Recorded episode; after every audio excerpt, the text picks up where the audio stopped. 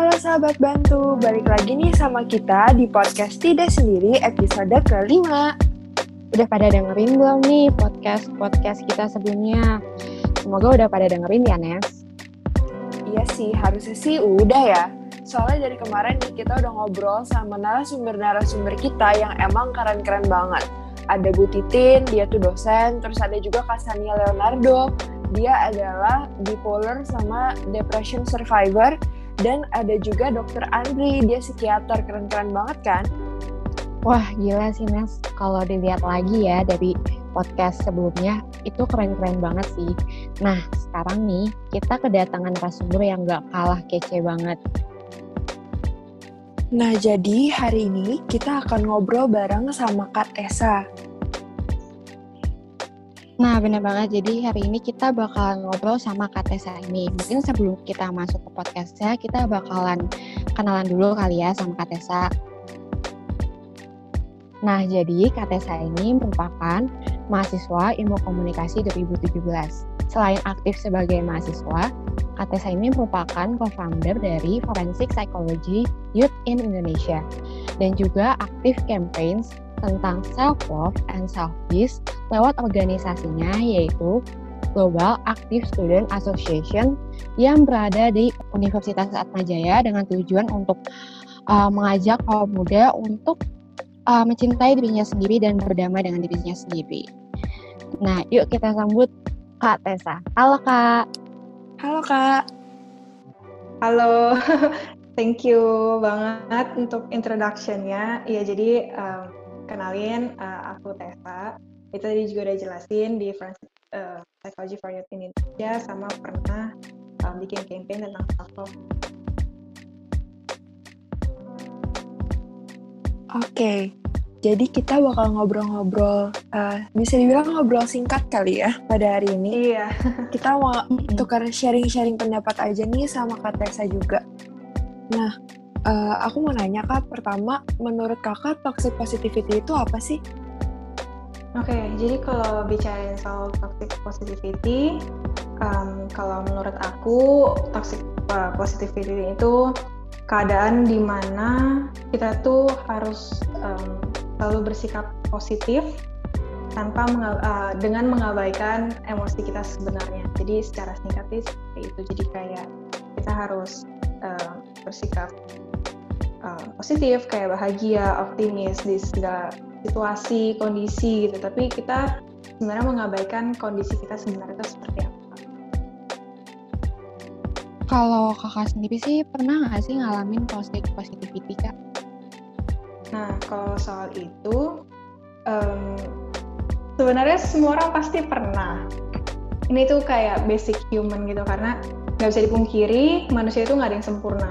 Jadi aku pun pernah jadi toksiknya sendiri, pernah ditoksikin gitu. Jadi sebenarnya itu bisa datang kapan aja dan uh, kapan pun juga kita juga bisa seperti itu gitu. Jadi kalau di aku sendiri um, sebenarnya untuk selalu bersikap positif itu penting gitu. Tapi sebenarnya semua itu tergantung timingnya. Jadi kapan kita harus bersikap positif, kapan kita harus menyadari tentang kondisi emosional kita dan segala macam dan juga bagaimana kita um, menjadi teman curhat yang baik gitu buat teman kita. Misalkan teman kita ada masalah dan segala macam.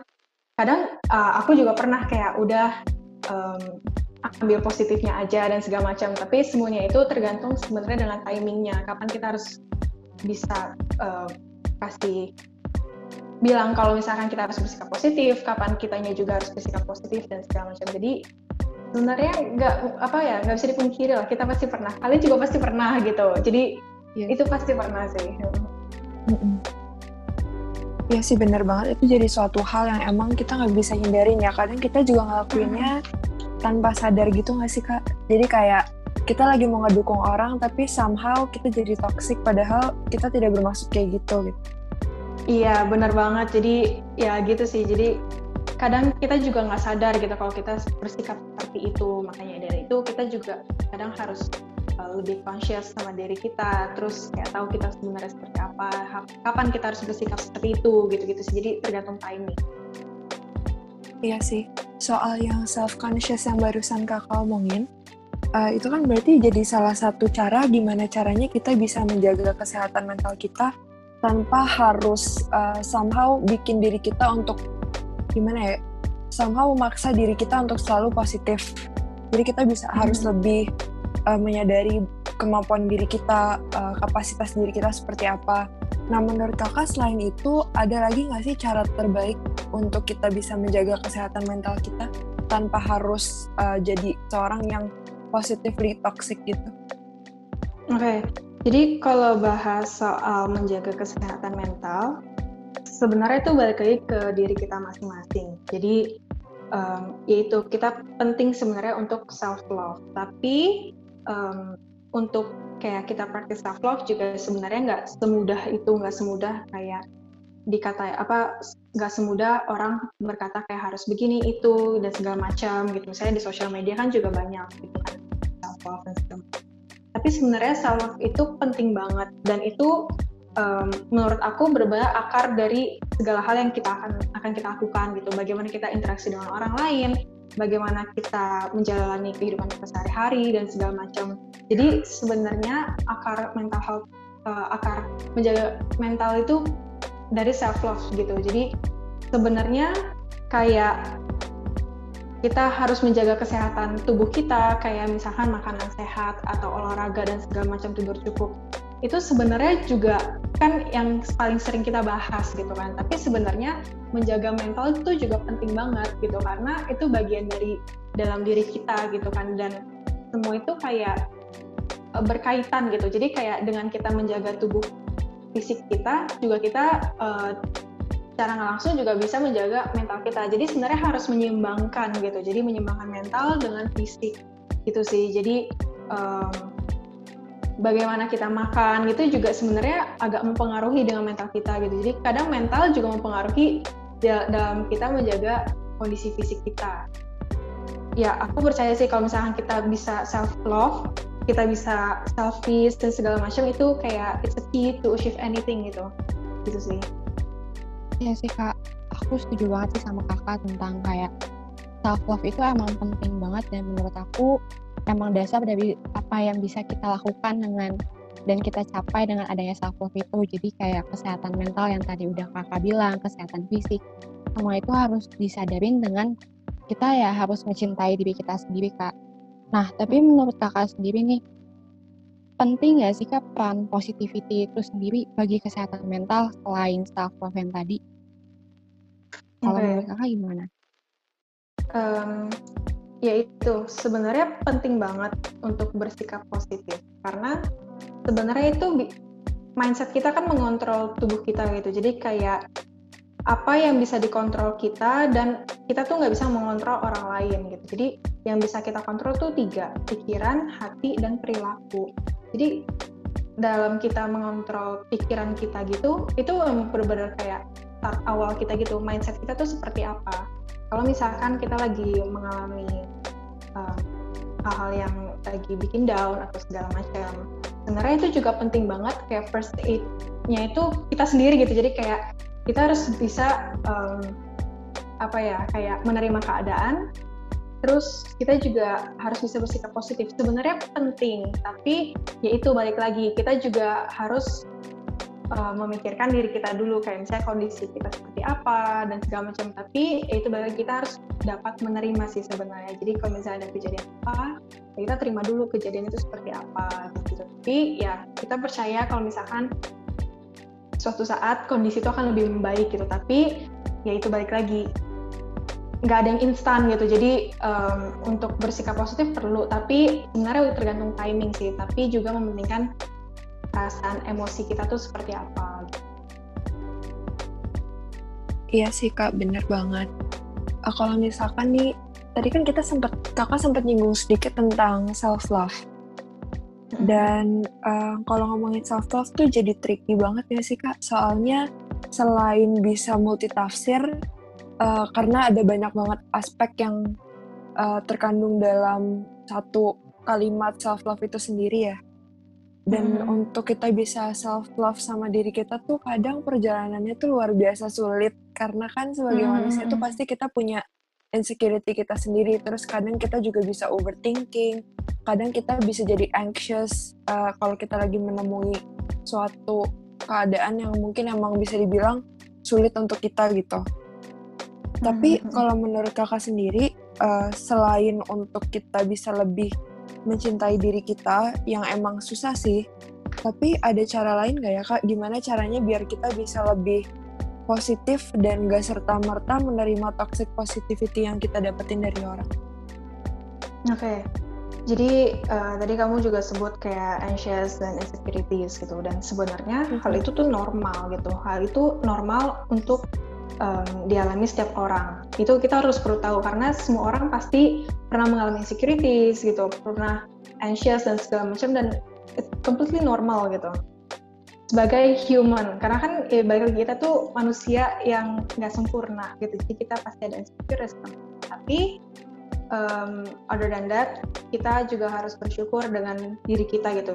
Karena kalau misalkan kita ingin jadi orang lain siapa yang pengen jadi diri kita gitu? Jadi lebih ke menerima kita tuh seperti apa dan segala macam. Jadi yaitu self accepting dulu sih baru kita bisa self love dan segala macam gitu. Jadi kayak bersyukur gitu. Tapi ya itu kalau misalkan kita tahu uh, misalkan kita juga nggak bisa bilang ke orang kayak lu tuh harus bersyukur dan segala macam. Itu sebenarnya susah. Makanya baik lagi kita tuh uh, paham dulu kondisi kita seperti apa kita accept diri kita gitu ya sih kak uh, emang um, menurut aku juga kayak gitu kadang tuh manusiawi banget ya kak kayak mm-hmm. anxious dan insecurity karena kayaknya kita semua pun juga pernah ngalamin dan ada di bagian kita up and down-nya di situ. Mm-hmm. Tapi uh, seperti yang kita semua ketahui nih kak, toxic positivity ini kan masih menjadi suatu hal yang kayak kurang dikenal sama masyarakat. Beda sama kayak um, self love, self peace kayak gitu dan anxious and insecurity. Nah, menurut kakak kalau masih banyak yang belum ini yang belum diketahui dari toxic positivity ini apa sih yang harus ditingkatin dan harus dikasih tahu lebih banyak ke masyarakat terutama ke anak muda tentang toxic ya maksudnya kayak gimana caranya mereka uh, lebih aware lah tentang adanya toxic positivity ini kak. Oke, jadi kalau ngomongin soal toxic positivity nih, dalam kehidupan kita sehari-hari belum diketahui. Sebenarnya itu kan hal kayak mungkin aku juga baru-baru dengar terms ini tuh kayak beberapa tahun ini gitu. Mungkin ini juga masih baru, tapi sebenarnya ini tuh kejadian yang sering kita alami dalam kehidupan kita sehari-hari. Apalagi uh, case-nya tuh paling banyak di saat kita curhat sama orang atau orang curhat sama kita. Itu banyak, itu lebih sering terjadi mungkin ya. Jadi kayak sebenarnya pada dasarnya manusia itu butuh cerita gitu, butuh shoulder to cry gitu kan. Jadi kadang kita perlu mengeluarkan isi hati, isi hati dan pikiran kita ke orang lain dan segala macam. Jadi kalau misalkan nih kadang uh, otak kita penuh gitu, muat banget. Nah sebenarnya gimana cara kita bisa nerima uh, masukan dari orang lain segala macam tuh kita harus ngeluarin dulu isi pikiran kita, isi hati kita dan segala macam. Dan kadang tuh kita cuma butuh tong sampah gitu sama-sama untuk kayak ceritain apa pun yang ada di pikiran kita, apa pun yang kita rasain dan segala macam. Gitu. Nah, jadi sebenarnya ini juga perlu diperhatikan gitu. Kalau misalkan orang curhat atau uh, bagaimana kayak kita tuh uh, harus dapat bersikap empati. Jadi lebih larut dengan masalahnya gitu. Jadi kayak kita bisa mikirin uh, masalah orang dan segala macam gitu gitu. Jadi lebih baik kita untuk dapat bersikap empati gitu. Jadi sebenarnya um, penting banget nih kalau misalkan kita lagi dengerin curhat orang gitu kita harus empati gitu. Seperti itu. Jadi kayak kita tuh harus mengerti kondisi dia seperti apa gitu-gitu. Dan orang tuh butuh untuk didengarkan gitu. Jadi kita nggak sebenarnya um, kalau didengarin kan itu bahasa Indonesia, tapi kalau terms in English tuh ada tiga, jadi kayak kita hearing, listening, or active listening gitu. Jadi kalau hearing tuh cuman kita dengar aja, tapi kalau kita listening itu kita memahami, tapi kalau kita active listening, kita tuh berpartisipasi secara penuh untuk memahami kondisi teman kita ini nih yang lagi curhat. Jadi itu penting banget kita untuk memahami dulu sebenarnya itu dia seperti apa, masalah dia tuh seperti apa, kondisinya gimana. Dan penting banget untuk kita nggak judge gitu. Karena kadang um, kita kalau cerita sama orang juga kadang takutnya tuh dijudge gitu-gitu kan. Jadi sebenarnya harus pelan-pelan. Terus juga um, ini juga penting banget untuk um, menghargai sih kayak lawan bicara kita seperti apa begitu-gitu terus kita tuh kayak harus bisa kayak beyond gitu. Jadi um, ya itu kita tuh membantu dia untuk um, mencari tahu sebenarnya masalahnya itu apa sih gitu-gitu. Dan terkadang solusi itu uh, datang dari orang itu sendiri gitu. Jadi nggak selamanya kita tuh perlu kasih solusi gitu. Jadi ya itu kadang kita juga uh, capek nih teman kita curhat mulu gitu kan dan terkadang capek itu mungkin karena uh, di pikiran kita tuh kita harus bisa kasih solusi gitu. Tapi sebenarnya tuh enggak. Karena terkadang solusi itu datang dari orang itu sendiri gitu. Jadi kayak misalkan habis ini mau ngapain gitu saat kondisinya udah reda, udah legaan gitu. Makanya kadang orang tuh cuma butuh tong sampah gitu. Jadi kalau misalkan kita mau support dia untuk lebih bersikap positif itu penting iya, tapi tergantung timingnya. Jadi setelah dia udah lega atau udah apa segala macam kondisinya udah lebih enak itu untuk bisa bersik uh, kita encourage dia untuk bersikap positif tuh bisa gitu perlu semangatin terus ajak dia lebih bersyukur dan segala macam tuh iya gitu. Tapi ya itu baik lagi jangan jatuh orang terus kayak um, timing yang nggak tepat dan segala macam. Jadi sebenarnya untuk dengerin orang tuh juga penting sih Iya sih bener banget. Kita kadang kalau dapat cerita dari orang tuh kita harus tahu sih sebenarnya kadang kita bisa nggak sih kan nanya ke mereka uh, apa di saat mereka cerita, do they expect us to give them advice or just to listen gitu? Uh, nah sebenarnya itu uh, bisa aja nanya, tapi sebenarnya yang paling penting itu kita dengerin dulu sih kayak um, ya itu kita dengerin dulu masalah dia apa bantu dia untuk cari tahu inti permasalahannya apa. Karena kadang orang mumet terus punya masalah segala macam sebenarnya kurang tahu itu masalah intinya tuh apa gitu kan. Nah makanya dengan kita pelan-pelan terus kita nggak judge kita nggak nggak ngumbar masalah dia ke orang lain itu akan gain trust gitu kan kita. Dia akan mempercayai kita itu perlahan-lahan orang akan mempercayai kita. Nanti uh, di saat dia udah lebih lega dan segala macam kita tanyain dulu ke dia. Ya maksudnya kira-kira habis ini mau ngapain? Biasanya kan solusi datang dari dia. Cuman kita juga bisa tanyain kalau misalkan emang dia nggak tahu mau ngapain apa segala macam tapi kondisi udah lumayan mungkin kita bisa kasih solusi. Tapi kita tanya dulu lu mau gue bantu nggak kasih solusi atau segala macam? Gitu. Jadi um, bisa nawarin tapi ya itu sebenarnya semua tergantung timingnya gitu. Tapi biasanya sih solusi datang dari orang sendiri gitu kadang gitu. Iya sih benar banget. Aku setuju sih kak sama poin kakak. Tapi mm-hmm. uh, ini kan dari tadi kita ngomongin soal toxic positivity. Kalau mm-hmm. menurut kak Tessa sendiri is toxic mm-hmm. positivity always toxic? As in apakah dia punya sisi positifnya juga? Kayak misalkan uh, ya it's not always toxic soalnya kadang kita juga butuh itu atau gimana menurut kakak gimana? Oke, okay.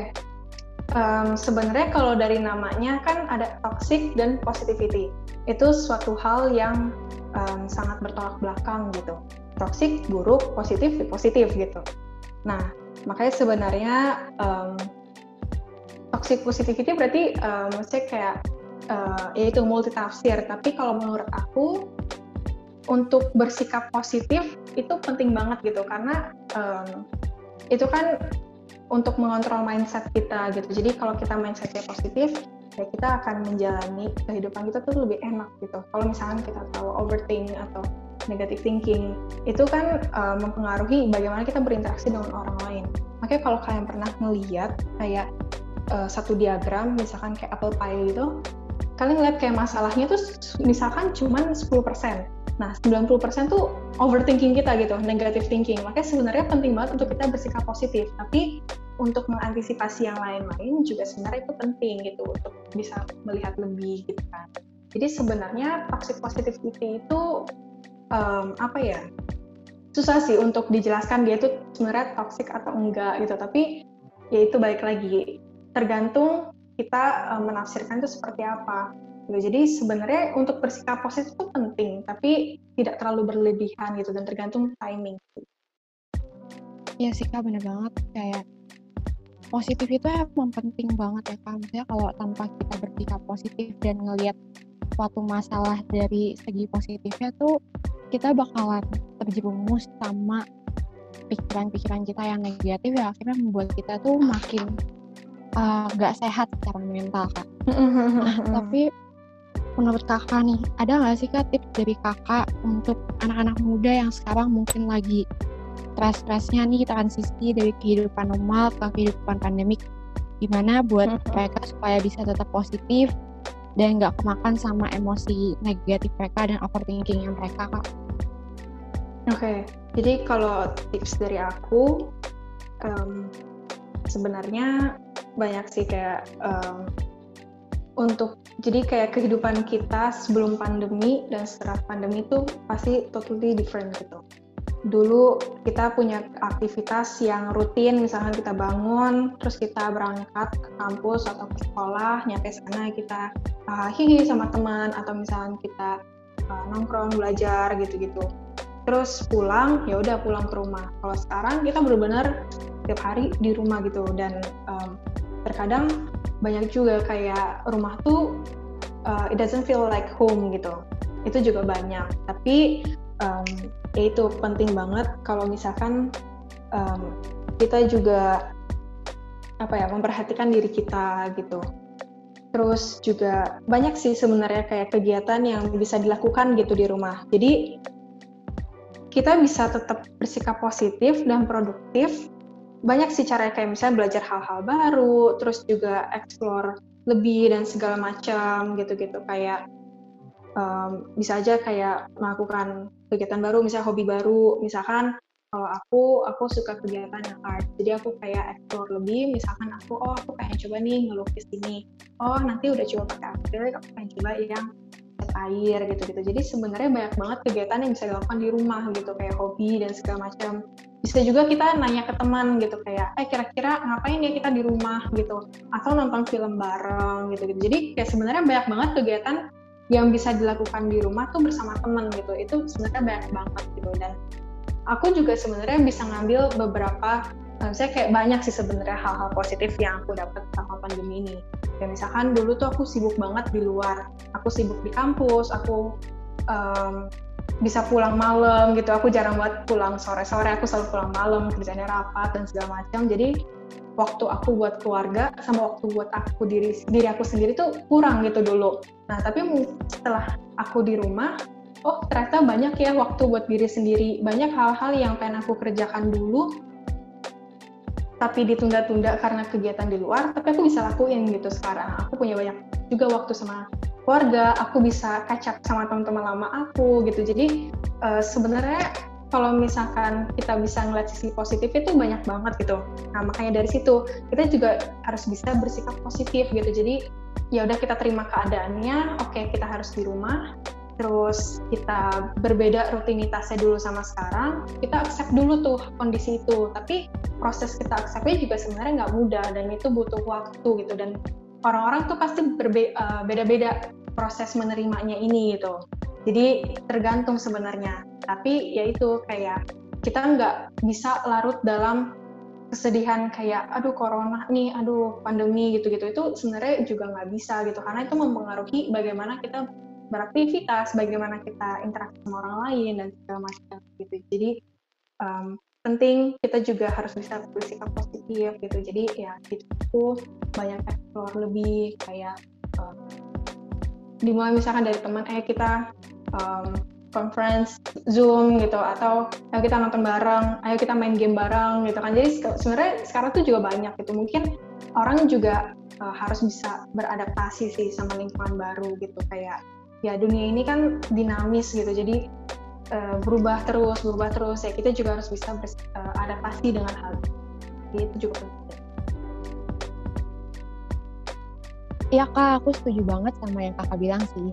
Menurut aku juga positif itu menjadi yang penting karena tanpa bersikap positif, kita bakal tenggelam dalam pikiran-pikiran negatif yang membawa mental kita menjadi buruk.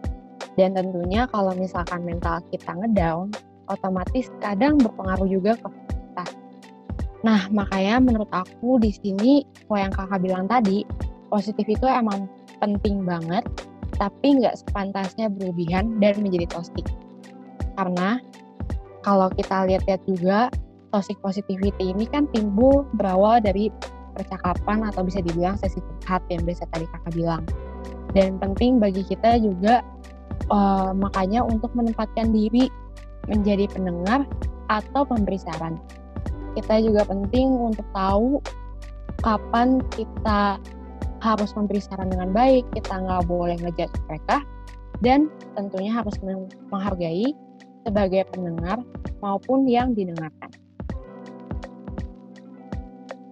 Sebenarnya aku setuju hmm. banget sama poin-poin kakak tadi yang soal yang tadi Ana udah rangkum juga soal um, di saat ada yang cerita kita harus bisa tahu posisi kita di mana, kita harus bisa berempati dan juga soal bagaimana di saat kita ngerasa insecure dan kita ngerasa anxious itu tuh sangat manusiawi di saat kita merasa bahwa kita capek dan kita butuh dukungan dan itu juga manusiawi gitu.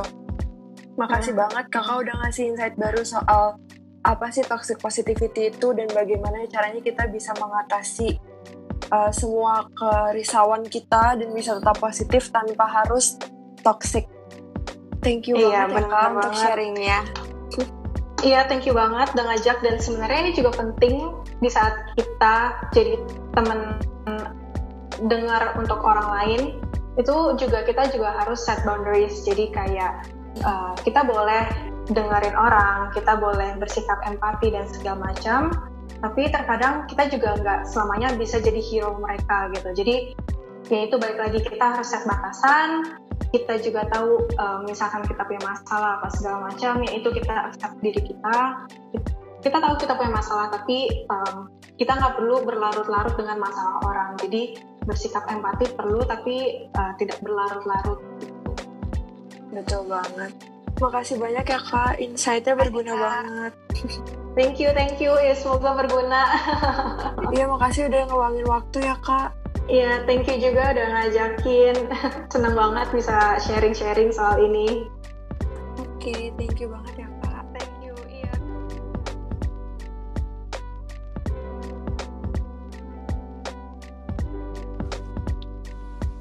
Nah, jadi itu nih sahabat bantu percakapan singkat kita sama Katesa. Jadi kalian harus selalu ingat untuk tetap memperhatikan well-being sekalian, untuk tetap positif dan mencintai diri kalian sendiri, dan juga untuk mampu berempati sesuai pada batasnya saat kalian mau menolong orang lain. Jangan lupa ya, dengerin terus podcast-podcast kita, dan stay tune di Instagram kita untuk banyak infografis yang bakal kita post nantinya. So thank you so much for tuning in. Makasih udah dengerin episode 5 kali ini. Stay tune ya untuk dengerin podcast kita yang lainnya. See you guys. Bye-bye. Thank you semuanya. Bye.